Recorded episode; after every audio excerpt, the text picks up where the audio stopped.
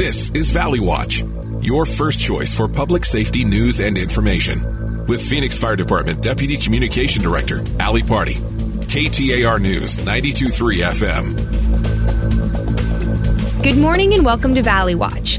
As you heard on that intro, I am Ali Pardi. I am here with the Phoenix Fire Department's Public Affairs section, and we are joined this morning by a good friend and a pretty impressive um, member of the Phoenix Fire Department. So I am joined here today with Chief Rita Bigler. Good morning. Good morning. Thanks for having me. Of course, this is super exciting, and I know that the loyal listeners of Valley Watch are no stranger to your name or your voice, and it's all kind of come full circle. I remember when I used to work at KTAR and I would see you come in all the time and record. So this is a fun moment that now you're going to be back on the show. It is. It's interesting to be in this seat, you know, the other side of it as I watch you navigating, hosting the show. I'm thinking, oh, I used to do that. Absolutely. So I stand on the shoulders of giants and I know I have big boots to fill while I host this show. And so I'm very excited to have you here today. So we are making our way through March, which is just crazy to even say out loud that this Right. year is just flying by. And so as we sit here in March, we've been talking and planning a lot of things lately with Women's History Month. And you are one of the few female chiefs on the Phoenix Fire Department. So talk about your history and what led you to the fire service and where you are today. So I've been on the Phoenix Fire Department for coming up on 22 years. I currently am sitting in the position as a deputy chief. So obviously I climbed through the ranks. I would tell you, growing up, this wasn't a job I wanted to do. I stumbled across it. I was a volleyball coach, worked for my family's business, um, was a business administration major, and never really knew how I was a very physically active person. And so again, I stumbled across this, um, realized this was the the dream career for me to serve and and take care of people and give back. And so my whole career, I've tried to do that in every every capacity. Um, I was a captain. I got to be a public information officer. Um, I was a, a shift commander, which I believe I was the first female shift commander, which is kind Very of an cool. unusual Yeah. position. There's not many of us that that promote all the way through the ranks. Um, and then now I'm currently the Central District Commander. I manage the downtown area and one of the largest and busiest battalions, Battalion One in the city. Very cool. And I know, you know, Battalion 1 has been helping with a lot of crazy big events lately as just the entire department, but you were hands on with Super Bowl and the Super Bowl being in the heart of downtown Phoenix, which is really cool. What type of, um, I guess you could say, new challenges were brought together with that? So, you know, I had a conversation with our fire chief, Chief Duran, and we talked about this because he was once the Central District Commander. And he said it's, what's unique about that position is that it touches all levels of government. And so I would tell you, I don't like politics. I don't like any of that, but I'm really in it down there. And being the Central District Commander, it put me in a position to be a downtown branch manager for Super Bowl, um, sit in the Tactical Operations Center, really kind of see the ins and outs of how things happen and how things run. So I, I considered that a privilege. It was very insightful and an honor to be part of that. That is so cool. I, it doesn't seem as like historical when you're in it, you know, like we're all running around like chickens with our heads cut off with Super Bowl and now we step back and we look at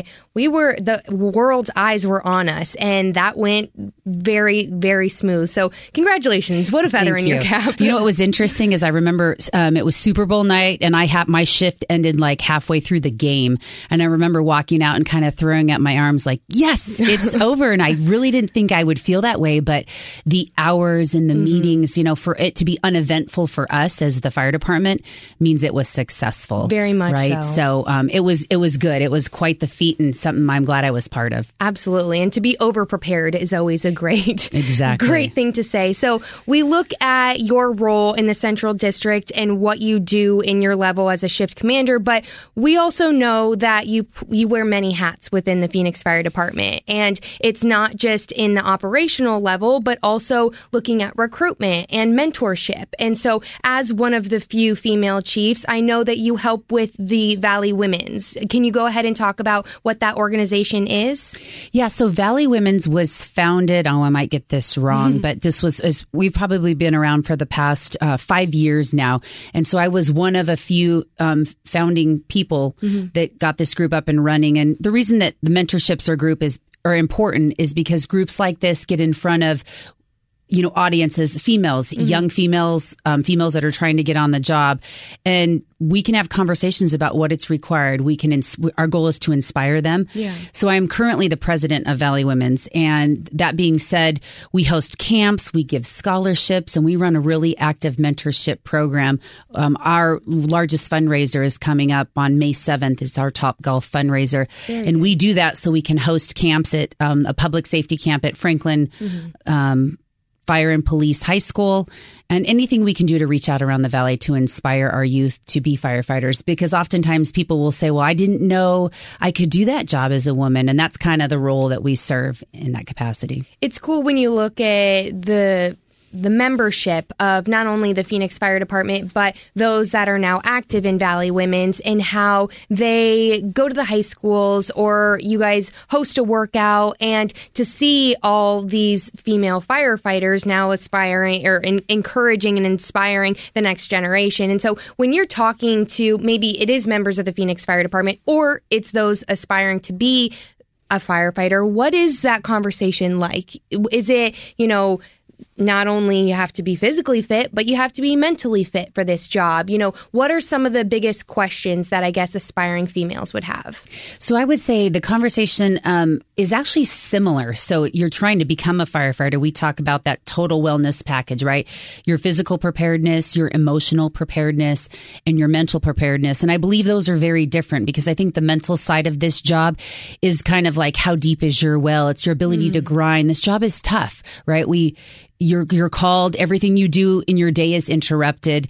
And then the emotional side you know you see a lot of things that nobody wants to see in their career. So I look at our job as to make sure you, people know what they're getting into, that they're not surprised by things, but that conversation carries through people's career. People get on this job and we still have those conversations. I strive to be someone that they can call. Mm-hmm. How do, how do I navigate things? What should I do? I'm struggling with something. And I, I say, Hey, no question is a stupid question because mm-hmm. there's a 99% chance if I didn't go through it, I know somebody that did. So I try to link people back. Um, I know I sit in a chief officer role, so that can be pretty intimidating for yeah. someone that's new on the job.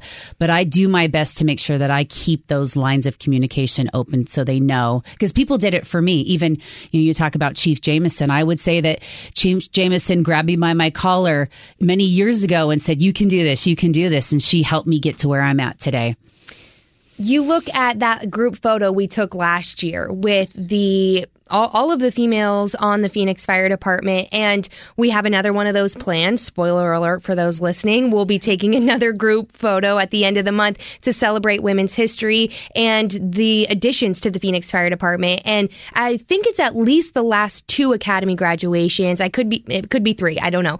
Um, there has been a historic amount of females being pinned as Phoenix firefighters. So I think that is a tip of the hat to you and Chief Jameson and other females on the job, recruiting and inspiring and helping those get on the job. And so now we look at the Phoenix Fire Department, and we are a diverse group that is reflective of the community that we serve. And so we, I know that we've already said you wear so many hats, but when you look at that, how does that make you feel as not only the president of Valley Women's, but also as a chief on the Phoenix Fire Department? Well, so Phoenix has always been on the cutting edge, has always kind of led the way. And that's one of the ways we've always stayed right in lockstep with what the national standard is. They say the national standard's right about 4%.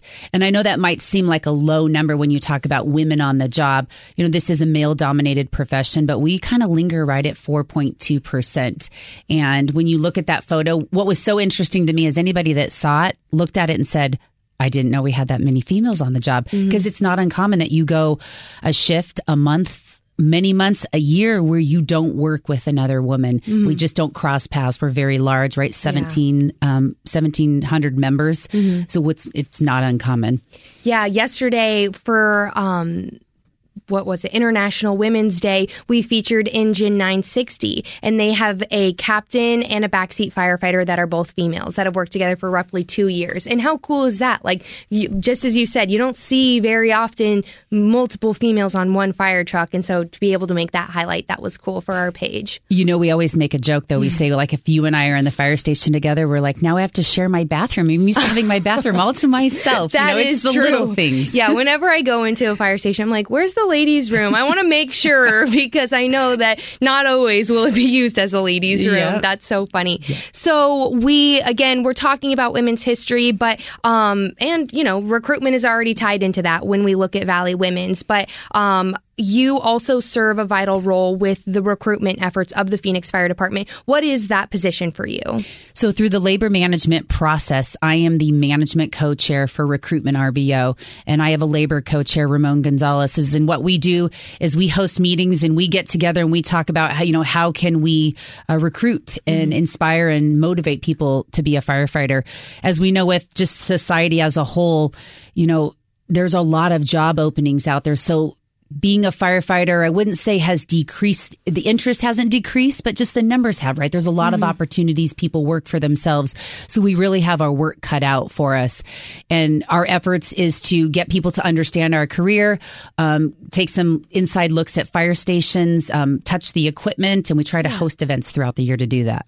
And we have an event coming up. It is my understanding that, you know, after the pandemic, a lot of things went online and we are transitioning back into in-person information sessions and this is something that has been a staple in the recruitment section for the Phoenix Fire Department. So, can you shed shed any more light on those recruitment sessions? Yeah, so this very thing was built out of Recruitment RBO, and the idea was that we want to be very consistent consistent with the delivery of information. So the first Wednesday of every single month, we were holding in-person meetings from 6 p.m. to 8 p.m.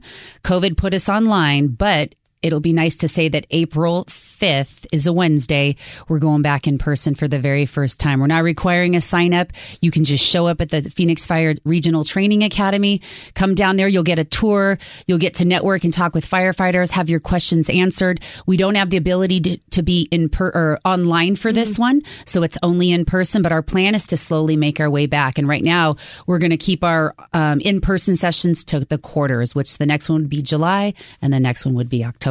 That's so exciting. And so at these sessions, you kind of touched on, you know, seeing the academy, but also this is a live question and answer. So say someone's interested and they have some questions, they'll be able to talk to you or other folks on the RBO for recruitment, correct? Yes, and the important part is, you know, you can know someone that's a firefighter, but what the recruitment information session is going to give you is really the nuts and bolts that sometimes when you work in this profession, you look past things because it's not important to you. You mm-hmm. already know it. This is a very foundational thing that I would tell you anybody that wants to be a firefighter and needs to know the ins and outs, this is the place to start. Perfect. Well, as we said before we came in here, we knew our time was going to go quick today and it always flies by. But before we end here today, if anyone is interested in more information about recruitment, where can they go? So Phoenix gov backslash fire is where you'll find all the information. We have recruitment handbooks on there. We do our best to keep it up to date. It'll also show you all the different affinity groups and ways to connect with what is going on for recruitment. Perfect. Well, thank you so much for your time today, Chief Bigler. It's always a pleasure to have you on the show, and I know this won't be the last time. So, Thanks for having me. of course, thanks for listening and stay safe, Phoenix.